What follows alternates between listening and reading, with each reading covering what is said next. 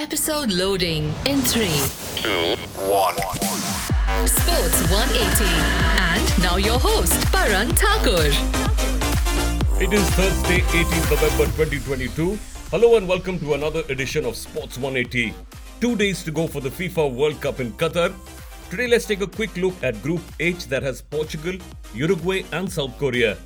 Of course, for the ones that are on the Cristiano Ronaldo side of the GOAT debate, this is one last opportunity for their hero to settle the deal. But Portugal are more than just CR7, with a fine all round team to be a real threat at the World Cup. The other team that I expect to see qualify from Group H is Uruguay, who have more of a sit back and counter attack approach to Portugal's all out attack style. But don't completely write off Ghana or South Korea. They have the personnel to create an upset or two for sure. Of course, South Korea awaits with bated breath to know the fate of Son Heung-min, who picked up a facial injury during Tottenham's match in the Champions League. Moving on to tennis, in the ATP finals at Turin, Taylor Fritz joined Casper Ruud to qualify for the semis from the green group, defeating Felix Auger Aliassime 7-6, 6-7, 6-2.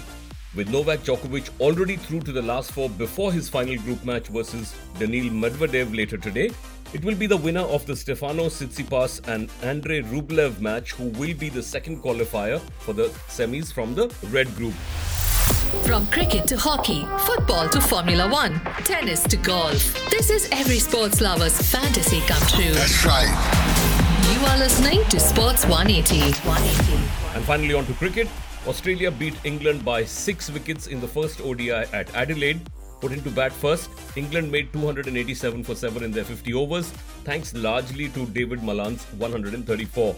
With a fine start by David Warner, 86, Travis Head, 69, and a 80 not out by Steve Smith, the Aussies got to the target, 4 down, with 19 balls to spare. The second ODI will be played tomorrow at Sydney, Meanwhile, the two losing sides in the semis of the T20 World Cup, New Zealand and India, begin their three match series at Wellington today.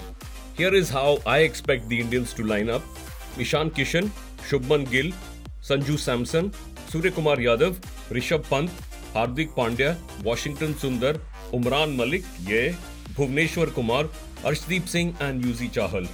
Let's see if my pick matches that of the team management led by stand in coach VVS Laxman.